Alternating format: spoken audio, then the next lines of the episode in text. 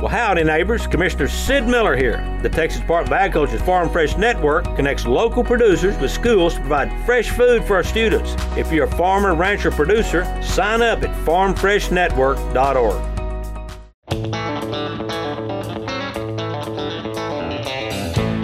I'm Valerie Halavity with Halavity Legacy Farms in Lubbock, Texas. You're listening to the latest news in Texas agriculture on Texas Ag Today. Welcome to Texas Ag Today, a daily look at the latest news in Texas agriculture. Texas Ag Today is produced by the Texas Farm Bureau Radio Network, with the largest farm news team in the Lone Star State. Now, here's the host of Texas Ag Today, Carey Martin. Hello, Texas. I have got yet another episode of Texas Ag Today ready to roll for you. All you've got to do is jump on in and buckle up. We're going to take a ride around the Lone Star State as we cover the most important industry in this greatest state in the nation Texas agriculture. In the news today, the Texas harvest season is moving forward, and practically every crop is right on schedule. We'll have more on that coming up to kick off today's show. My name is Carey Martin. I'm your host, along with the largest and most experienced farm news team in the Lone Star State and we're all standing by to bring you the latest news in Texas agriculture, from the piney woods of East Texas to the rocky ranges of the Trans Pecos, and from the Panhandle down to the Rio Grande Valley. With the way market trends look right now, ranchers should expect to get some really strong prices for the cattle they sell in the next year or two. But perhaps some risk protection would be wise. I'm James Hunt, and we'll talk about that on Texas Ag today the importance of farmers marketing their cotton in a very competitive fiber world. I'm Tom Nicoletti, and I will have more straight ahead on Texas Ag today on cotton versus synthetic fibers. Texas AgriWomen is the largest coalition of farm, ranch, and agribusiness women in the state. I caught up with a member of the group at a recent town hall meeting in Uvalde, and I'll bring you that conversation coming up on Texas Ag Today. We'll have those stories plus Texas wildlife news and a complete look at the markets all coming up. Texas farmers are right on schedule getting row crops harvested this year. The latest Texas Crop Progress and Condition Report shows the sorghum harvest now standing at 75% complete, corn harvest now 68% done, rice harvest is 90% complete, with 20% of the cotton crop now out of the field. Down in the Rio Grande Valley, harvest is all wrapped up. Sam Simmons grows corn, sorghum, cotton, and sugar cane in the valley. He says yields were down across the board this year. Cotton and grain sorghum were both down. Uh, you know, this irrigated ground every year you're putting water on it, you're also putting salts on it. So the irrigated crop, the irrigated yield was down quite a bit. Uh, we did have some rains, like I mentioned earlier, that came in late April, uh, early May. We had about a month of, of rainfall. Uh, about once every week we'd go shower, and that's the only reason we had the crop we did. Uh, but overall, yields on cotton were down, yields on grain were down. Corn was pretty much everything uh, was down from what it averages usually. Simmons says sugarcane conditions all depend on how much water farmers were able to secure for irrigation but he does expect sugarcane yields to be lower. The State Fair of Texas is just around the corner. In just a few days, Big Tex, the 55 foot icon in a 96 gallon hat, will once again greet visitors from across the globe to the State Fair of Texas. The fair includes a variety of family friendly activities, including livestock shows, a livestock birthing barn, Texas Farm Bureau's interactive Doorways to Agriculture exhibit, a rodeo, live music, the Midway, a car show, and an assortment of unique foods like deep fried candy pecan bacon bread pudding and a deep fried Texas oatmeal pie. The state fair is open September 29th through October 22nd at Fair Park in Dallas. You can buy tickets now on bigtex.com. For the Texas Farm Bureau Radio Network, I'm Jessica Domel. The U.S. Small Business Administration has awarded $500,000 in grant funding to the Texas Department of Agriculture through the State Trade Expansion Program grant program. TDA will use the funding to expand export related activities of small businesses in Texas and increase export dollars earned by those companies. The money can be used for things like participating in foreign trade missions, market sales trips, participating in export trade show exhibits, and others. Texas cattle producers will get a great price for their cattle over the next year, but James Hunt tells us some risk protection may still be something to consider. We are sitting at record prices on cattle. What better time to look at protecting your investment and these amazing prices that we have available to us right now? That's Rachel Myers with Myers Crop Insurance in Claude, encouraging ranchers to consider LRP, the Livestock Risk Protection Program. LRP is a USDA product sold through crop insurance agents that gives producers some downside risk protection on cattle prices. Producers are able to put a floor in their cattle, whether that is unborn calves, it can be for the cow calf producer that's looking to run cattle on wheat all spring. We have multiple contracts available, multiple prices available, and I just think it's a great thing that producers should be looking at very seriously right now. And for producers who are considering that, what should they maybe be asking themselves to make sure they strategize right? They need to look at a couple of things. One, when we're writing those policies, we need to know what type of cattle they have, whether it's steers, heifers, whether we're looking at feeder cattle, you know, calves coming off of cows, some things like that. But they really just need to be looking at two things in my mind. And that is, do they want to use this as their sole marketing program? Um, you know, or they want to use this to absolutely lock in a price and then let the market run as it will? The cool thing is it leaves all their top side potential open. There is no margin call. And that's where we've seen it really becoming so popular is that producers don't have their money tied up in this product. The premium is not billed till the end of the contract for them. And so as we're seeing interest rates really digging in and getting serious and people with a lot of money tied up um, in these livestock, that gives another alternative to having that protection, but without having to bear the cost of it up front. That was Rachel Myers with Myers Crop Insurance in Claude talking about LRP. I'm James Hunt on the Texas Farm Bureau Radio Network. It is important for cotton farmers to market their product in a competitive fiber world. Tom Nicoletti has more. My guest today is Mark Messura. He is Senior Vice President for Global Supply Chain Marketing with Cotton Incorporated. Caught up with Mark recently as uh, he spoke about various issues regarding cotton and synthetic fibers, and certainly the competition is there for cotton as uh, as you look forward. Uh, you uh, emphasize that farmers uh, must grow the crop, but they also should market it. Absolutely. Tom, it's so important for growers to understand they can be excellent at growing cotton. In the U.S., we are excellent cotton producers. And in the state of Texas, the farmers are doing everything right to be responsible and sustainable producers. But simply because we grow the cotton, sometimes that's not enough for people to use it. And for manufacturers, the fact that cotton prices are volatile, that, that the fibers themselves are natural, they're not uniform, this creates some challenges in manufacturing. So we've got to work to market cotton. Certainly, cotton is a natural fiber, but not necessarily a natural choice among uh, consumers and among uh, companies that uh, uh manufacture uh, various clothing and other uh, aspects. Yeah, that's right. It's not a natural choice, and we have to work to market cotton in, in key categories like apparel, where about 80% of cotton fiber is used. So it's important that we have innovation, it's important that we find other ways to market the positive aspects of cotton to get companies to use it in the apparel and textile products. I'm Tom Nicoletti at the Texas Farm Bureau Radio Network. Texas Agri Women is the largest coalition of farm, ranch, and agribusiness women in the state. Gary Joiner had a recent visit with a member of that organization. I'm in Uvalde at a town hall meeting, and I'm joined by Deborah Parsons. She's with Texas Agri-Women with the Uvalde chapter. And tell us about your organization, your membership, um, what uh, individuals belong to Texas Agri-Women. Well, Texas Agri-Women, it's the Uvalde chapter, but it is not just Uvalde County, which some uh, women think that it is, but it's not. I personally have been in it for seven or eight or nine years now, I forget, but I'm from Zavala County. So it is not just Uvalde County, it can be all the surrounding counties. If you do not have a chapter in your area, you can join ours as an at large member.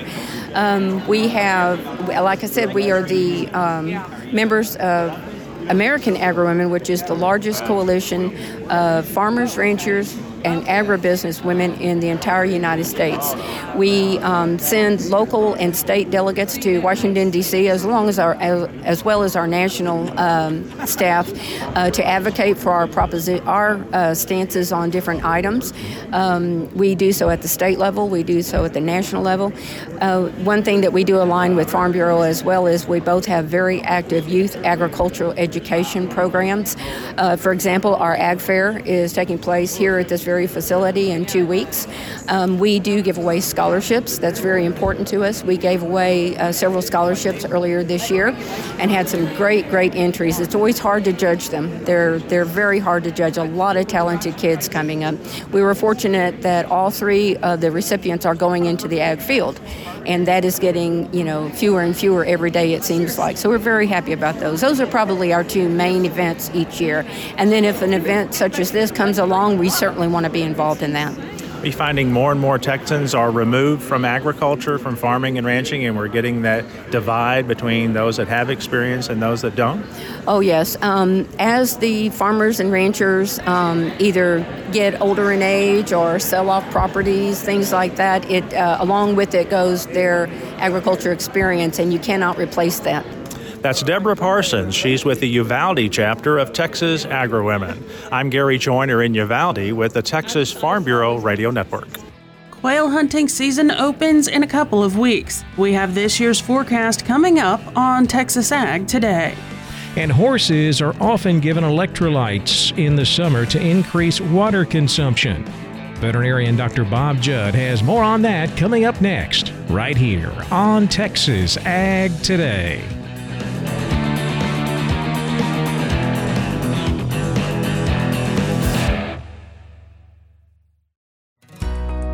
Neighbors. Commissioner Sid Miller here. The Texas Department of Agriculture's Farm Fresh Network connects local producers with schools to provide fresh food for our students. If you're a farmer, rancher, producer, sign up at farmfreshnetwork.org.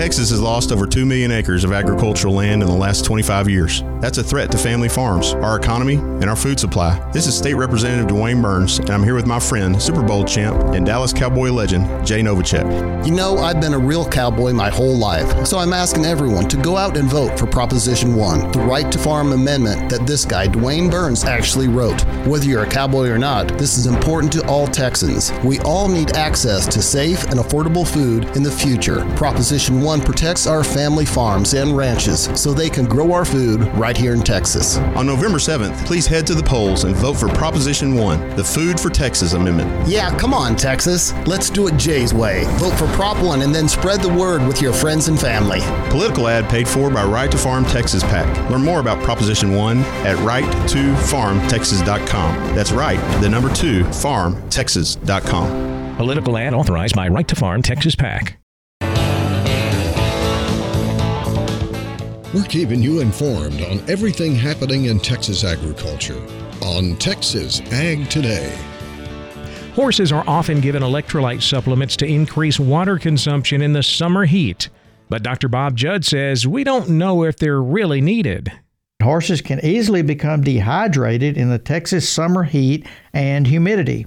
Allison Snyder indicated at the Equine Science Society Symposium that fatigue, heat stroke, and other thermal injuries can occur when horses become dehydrated. She indicates in the horse publication that one method horses use to adapt to these conditions is by keeping hydrated and drinking more water. High dose electrolyte supplementation can increase water consumption, especially when horses are in heavy work. But there's little research about horses in light or moderate work. Snyder and her research team conducted a five day study in September of 2022 when record high temperatures peaked at 120 degrees Fahrenheit in Tennessee. The researchers used 11 stock type horses that were acclimated to a normal workload of riding classes and supplemented five with low dose potassium and sodium chloride, while adding sugar to the other six control horses' feed instead of salt. The researchers took blood samples for glucose in the mornings and measured water consumption. Results indicated as temperatures increased, so did the water intake, as was expected. The writers indicated that the horses that did not receive salt did not fatigue any faster during morning and midday rides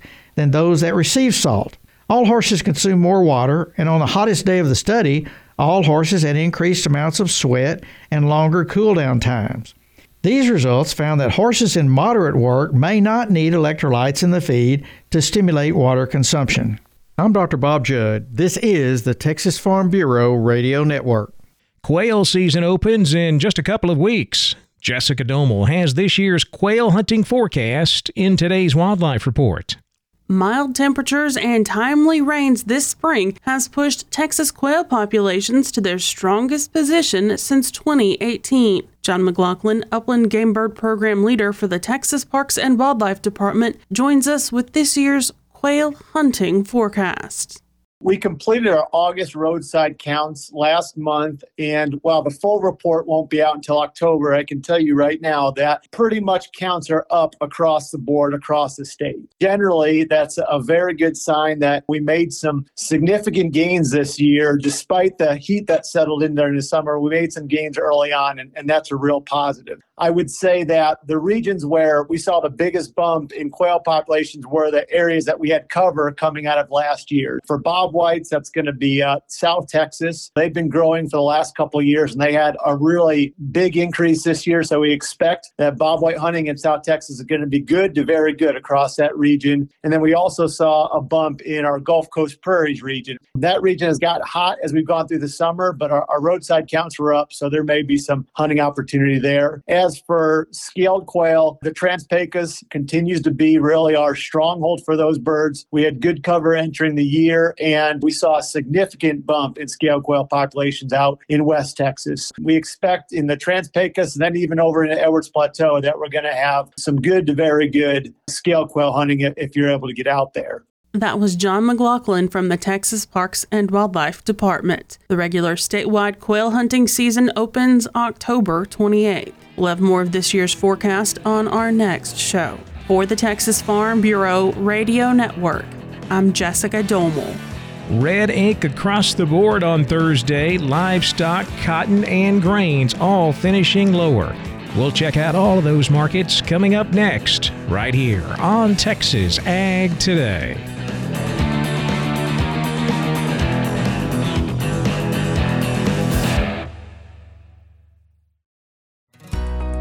Howdy, eh, neighbors. Commissioner Sid Miller here. The Texas Department of Agriculture's Farm Fresh Network connects local producers with schools to provide fresh food for our students. If you're a farmer, rancher, producer, sign up at farmfreshnetwork.org.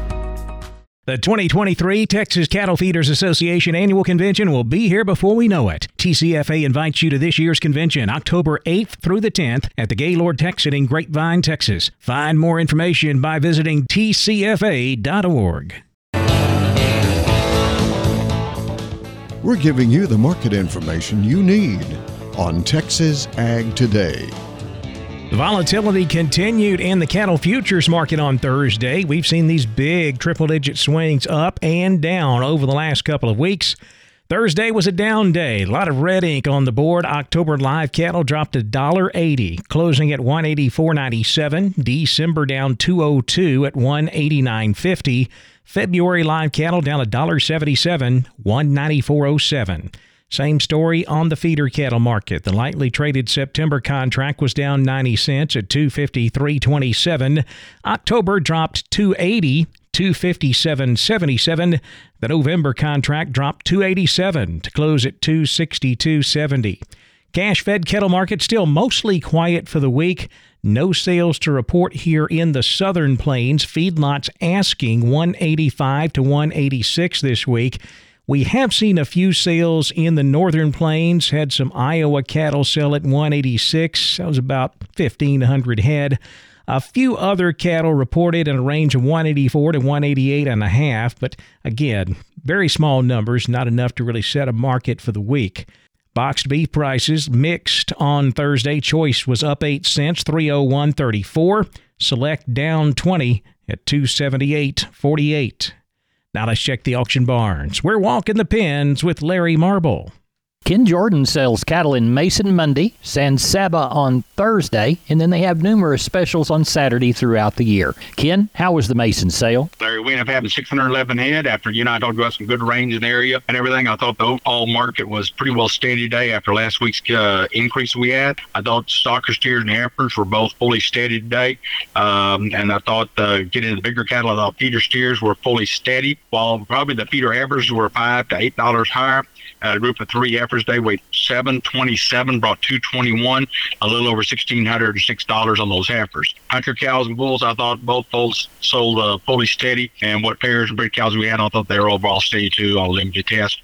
Overall strong market. Good day again, Larry. Good. Let's remind people about the sales on Thursday and Saturday you bet. Got a good sale coming up Thursday. Got about a hundred and something head of really good Hereford calves. They're all be steers. That'll be coming in weighing around that five to six hundred pounds. I got another deal about I think seventy five head of uh, Angus cross calves that'll be coming in. Also, we're getting ready for that big Saturday sale over thirty one hundred head of females consigned for that. A lot of bred cows, bred heifers, open heifers, and pairs will be offered.